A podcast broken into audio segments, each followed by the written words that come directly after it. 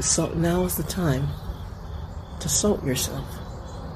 Ladies and gentlemen, now is the time to salt yourself.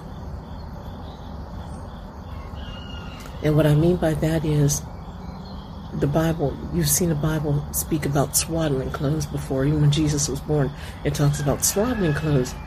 And what swaddling clothes is, is they would put salt on a baby's body and wrap them up in little strips.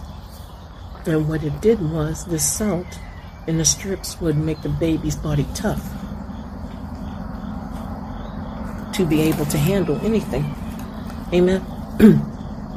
so, what I'm telling you now is put on your swaddling clothes, toughen up. Amen. Because Christians are not exempt. Things happen to us too. Amen. Just because you got saved doesn't mean everything's everything, everything's fine. No, you're gonna go through some stuff.